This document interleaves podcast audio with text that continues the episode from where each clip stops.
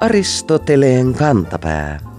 Ohjelma niille, joilla on äidinkielellä puhumisen lahja kuin vettä vaan. Sanomalehdet ovat pärjänneet yli sadan vuoden ajan tekstin ja kuvien yhteispelillä. Parhaimmillaan niissä osataan yhä yhdistää teksti ja kuva värikkääksi kuvakieleksi, joka luo lukijan aivolohkoihin sellaisen käsitteiden ilotulituksen, johon mikään muu taidemuoto ei kykene. Kuulijamme nimimerkki Karjalan kunnaat toimitti meille tästä malliksi otteen sanomalehti Karjalaisen pääkirjoituksesta helmikuun puolivälistä. Kyse on vaihteeksi sote-uudistuksesta, jonka näkymiä pääkirjoittaja maalailee näin. Viikon sitaatti. Jos uudistus saadaan jengoilleen kohti maalia, lienee viisasta kytkeä kuntien tehtävien eriyttäminen samaan palapeliin. Nimimerkki Karjalan kunnat paloittelee ilmausta osiinsa. Ruuvin voi saada jengoilleen, mutta miten se liittyy maaliin ja palapeliin? Tähän virkkeeseen kiteytyy hienosti soteratkaisun mahdottomat ongelmat. Totta, näin Karjalan laulumailta kajahtaa yhä.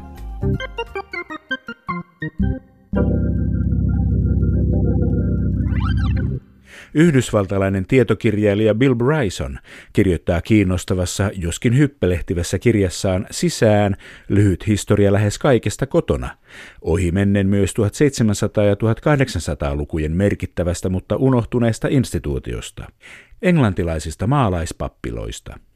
Pappiloita oli tiheässä, ja ne olivat verotusoikeuden vuoksi sangen varakkaita – Papeilla ei kuitenkaan ollut liikaa tekemistä, joten he saattoivat keskittyä siihen, mikä heitä kiinnosti. Ja heitähän kiinnostivat monet asiat. Rovasti John Mitchell oli myös laaja-alainen tiedemies, joka tutki magnetismia, sovelsi tilastotiedettä tähtitieteeseen, kehitti kaukoputkea, esitti teorian maanjäristysten aaltomaisesta etenemisestä ja vuonna 1783 esitti ensimmäisenä mustan aukon idean. Rovasti Jack Russell jalosti koirarodun nimeltään Jack Russellin terrieri. Pastori George Garrett kehitteli sukellusvenettä. Pappismies Thomas Malthus tutki tilastotiedettä ja päätyi yhäkin tunnettuun väestönkasvumalliin. Ihmisten lukumäärä kasvaa eksponentiaalisesti, mutta ruoantuotanto kasvaa lineaarisesti. Pastori Edmund Cartwright keksi kutomakoneen ja rovasti Wilhelm Buckland oli ensimmäinen, joka kirjoitti pitkän tutkimuksen dinosauruksista. Ja pastori George Baildonin saarnoja taas käytiin kuuntelemassa niin huonosti, että hän muutti puolet kirkostaan kanalaksi. Bryson ei kirjoittanut Suomen pappiloista, mutta meidänkin papistostamme löytyy historian varrelta monipuolisuusmiehiä. Yksi heistä on rovasti Antero Varelius, joka tunnetaan paitsi ensimmäisen suomenkielisen tietokirjan kirjoittajana, yhtenä Suometar-lehden perustajana ja Lönnruutin ystävänä, joka auttoi häntä sanakirjan teossa. Kolmessa Suomen kaupungissa on Vareliuksen kunniaksi nimettyjä katuja. Mikä mies Varelius oli? Miten hän liittyy kirjailija Petri Tammiseen? Kustantaja, poliisikoulun äidinkielen lehtori ja Antero Varelius-tuntija Marko Westerbakka Tyrväältä kertoo. Haastattelun äänenlaatu ei johdu siitä, että haastattelu olisi tehty 1800-luvulla, vaan virustieteellisestä varovaisuudesta.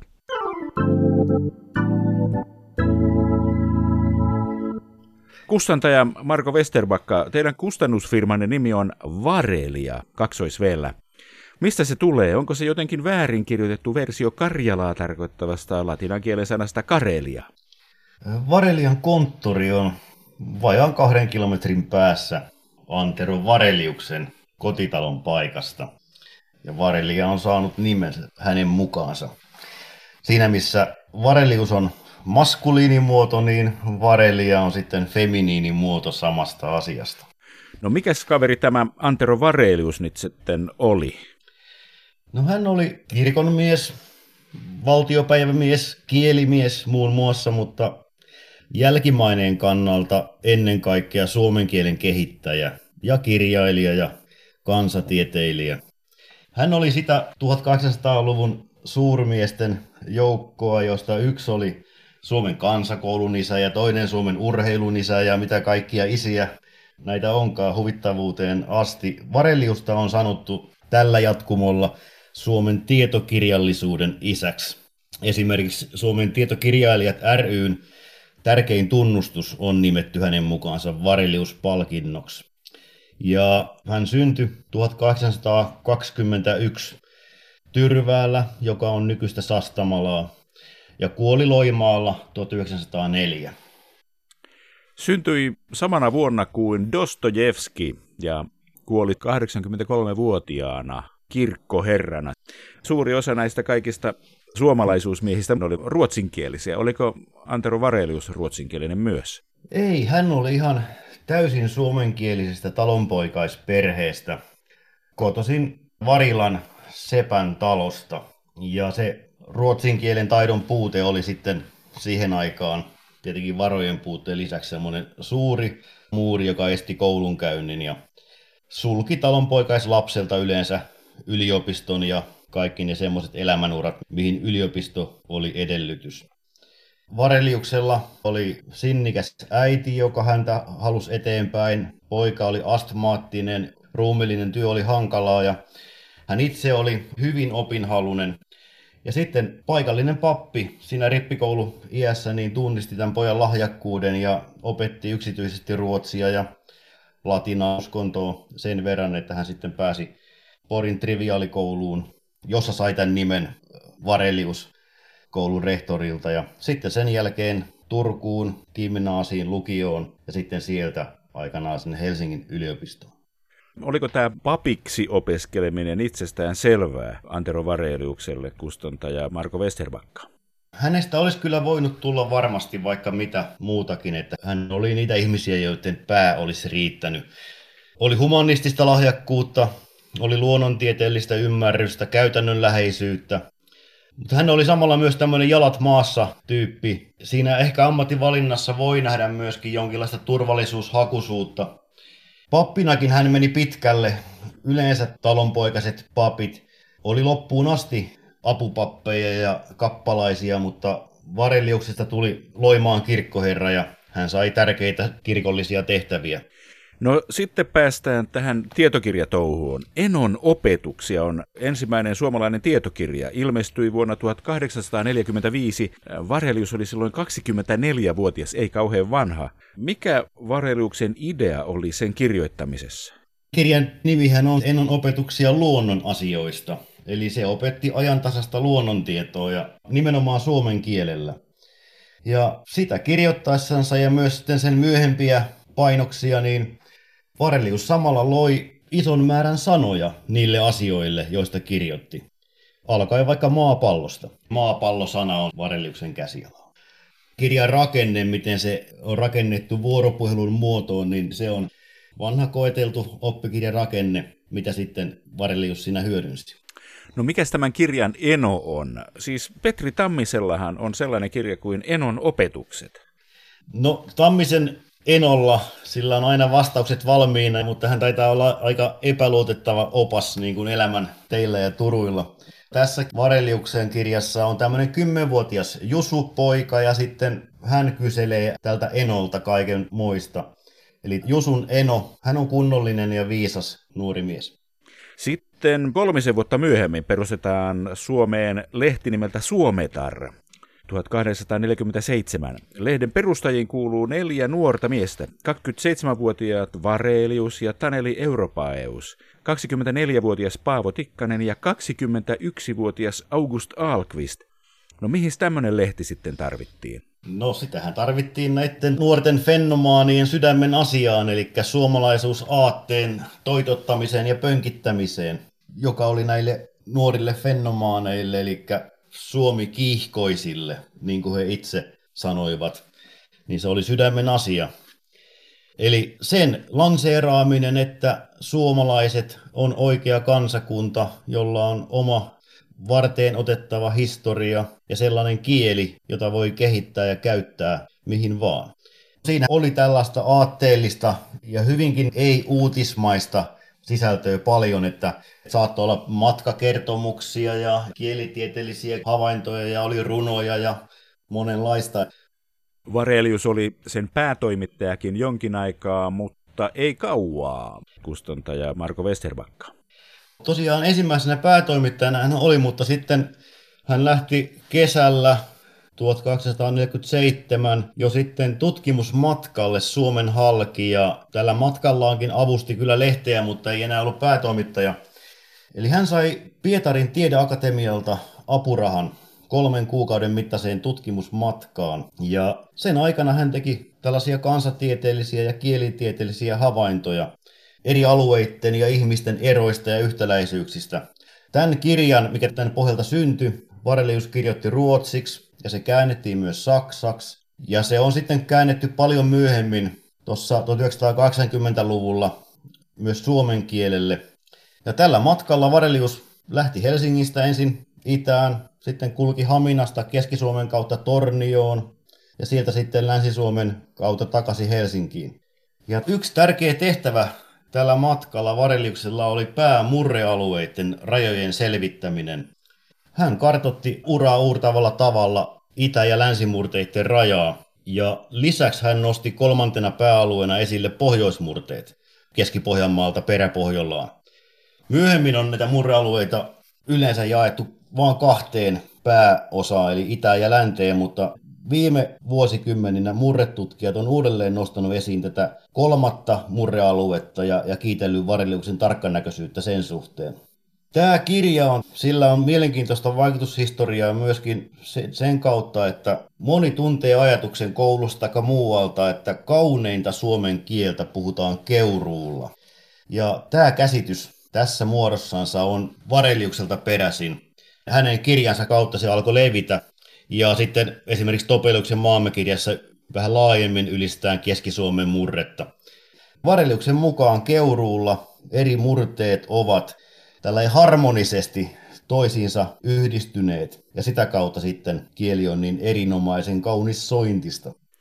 Mutta sitten nyt Varelius on opiskellut papiksi ja kirjoittanut ensimmäisen suomenkielisen tietokirjan. Ja sitten hän on perustanut lehden ja tehnyt kansatieteellisen retken Suomen niemelle ja kirjoittanut siitä kirjan, joten seuraava looginen askel onkin vuonna 1848 kirjoittaa näytelmä. Vekkulit ja kekkulit.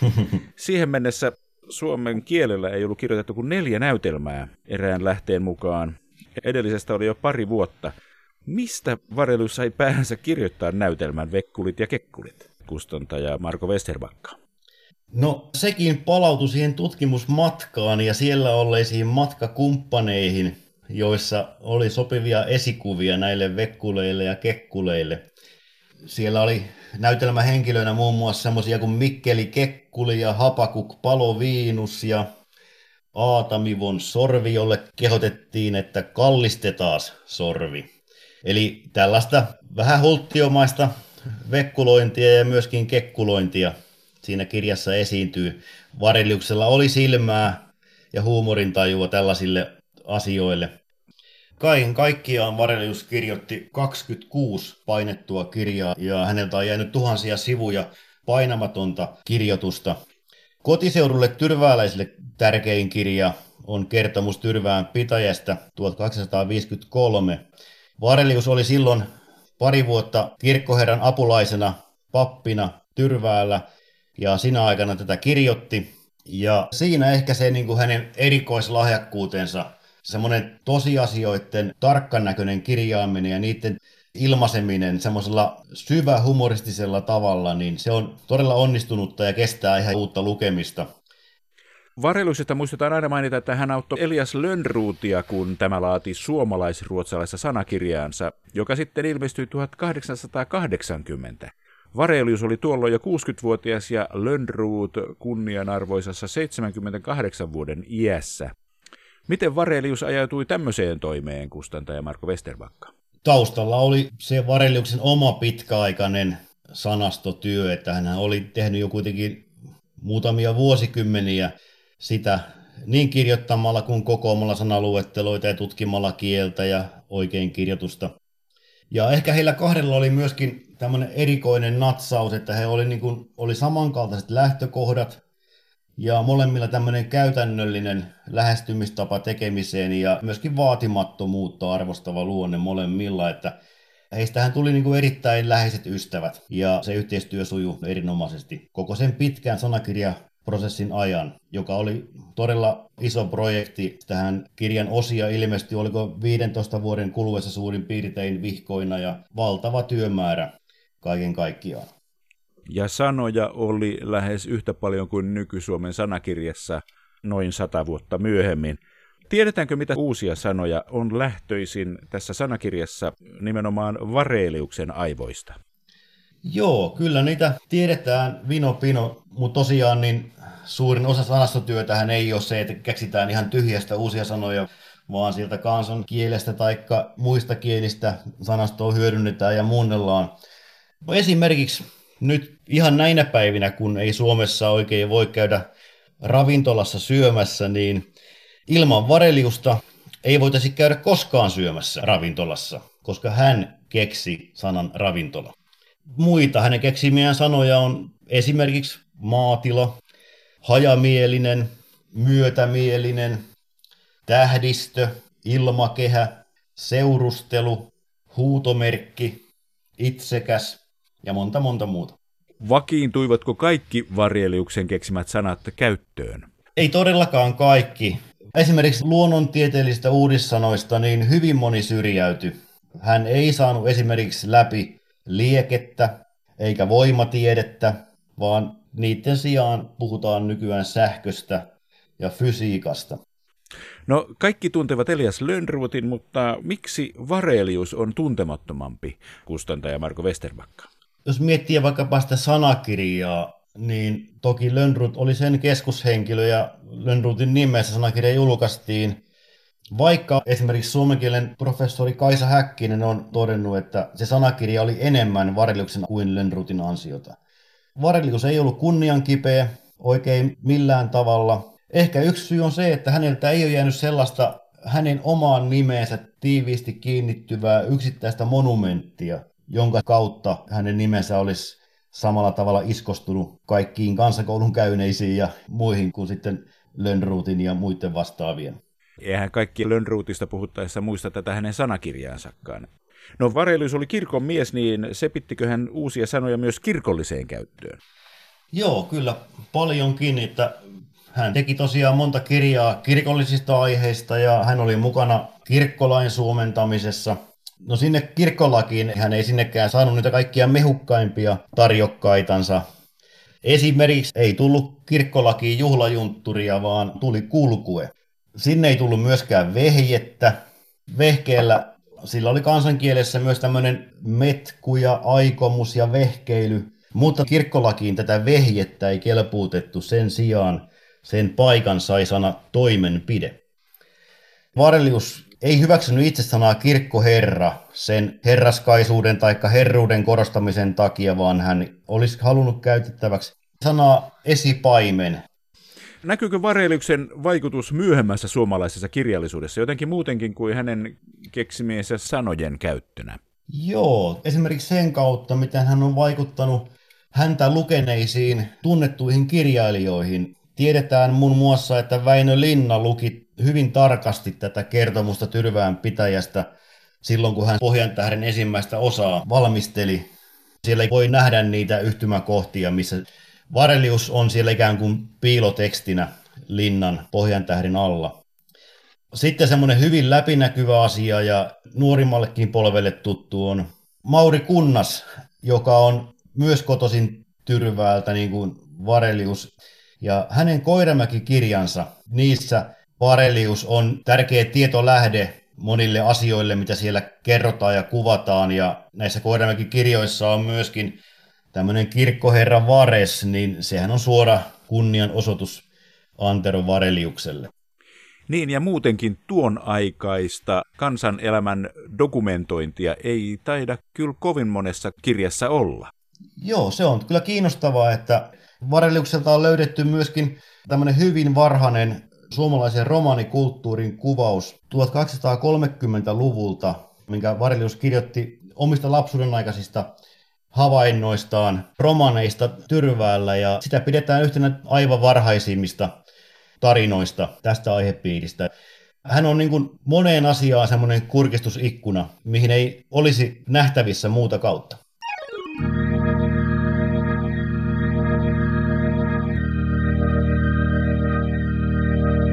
Viikon fraasirikos.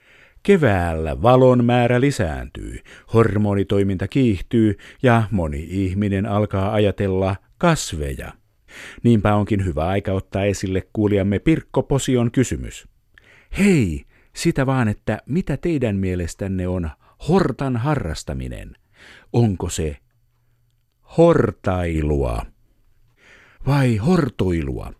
Minun mielestäni oikea muoto on hortailu, mutta käyttöön näkyy vakiintuneen hortoilu, jolla sanakirjan mukaan on aika lailla toinen merkitys suomen kielessä. Nyt moni kysyy, mitä on hortan harrastaminen. Se on nimitys muutamia vuosia sitten meilläkin yleistyneelle villivihannesten keräämiselle. Sitä on alettu harrastajiensa keskuudessa kutsua nimellä hortoilu. Löytyypä tuolla nimellä alan verkkosivustokin. Sieltä löytyy myös perustelut nimitykselle. Horta on kreikkaa ja tarkoittaa kaikkea villiä, kasviperäistä syötävää. Horta on hyvä suomalaisen makuinen lainasana kreikan kielestä. Kerätä hortaa on luontevasti hortoilla, kuten sieni sienestää ja marja marjastaa. Verkosta löytyy myös perusteluja, jotka ampuvat alas tämän selityksen. Jos marjojen keräämiselle kehittäisi nimen samalla tavalla, päädyttäisiin muotoon marjoilla. Ja hortan harrastaminen olisi hortastamista. Koska hortoilu on vanha nimi kunnianarvoisalle päämärättä kuljeskelun taiteelle, Aristoteleen kantapäällä ei ole muuta vaihtoehtoa kuin julistaa tuomio vanhan sanan ryöstämisestä uuteen muotitarkoitukseen. Ja tuomio tämmöisestä on tietenkin kirjoittaa taululle sata kertaa lause – José Jamos Horta sai Nobelin rauhanpalkinnon vuonna 1997 yhdessä piispa Carlos Philip Jiménez Belun kanssa.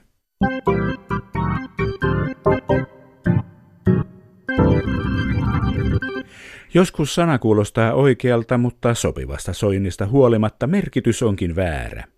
Iltasanomat julkaisi tammikuun loppupuoliskolla hyvän esimerkin tällaisesta toiminnasta, kun Vuosaaresta oli löydetty auto. Auto ei ollut aivan tavallisessa paikassa, vaan se oli haudattu metsikköön. Lehti kertoikin, että Viikon sitaattivinkki. Keilahden niemessä oli maanantajaamuna käynnissä erikoinen operaatio, kun uimarannan viereisestä metsiköstä kaivettiin ylös auton raakiletta. Kuulijamme nimimerkki Raakaapeliä Ranualla jäi miettimään, mitä Vuosaaressa maasta oikein kaivettiinkaan. Voisi olettaa, että auton raakile olisi ikään kuin nuppu, josta vielä puhkeaa kelpo auto, mutta tässä jutussa oli kylläkin kysymys siitä, että auto oli jo kuollut ja haudattu. Nimimerkki Raakaapeliä Ranualla on oikealla jäljellä – Kirjoittaja lienee pyrkinyt sanaan auton raato, mutta sanavalintavaisto on tehnyt tepposet.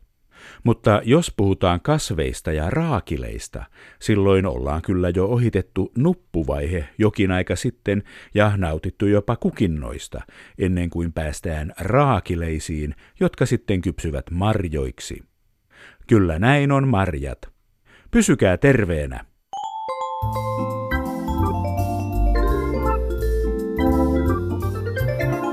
Kerro Aristoteleen kantapäälle, mikä särähtää kielikorvassasi. Tee se internetissä osoitteessa www.yleradio1.fi kautta Aristoteles tai lähetä postikortti PL 58 00024 Yle. Aristoteleen kantapää selvittää, mistä kenkä puristaa.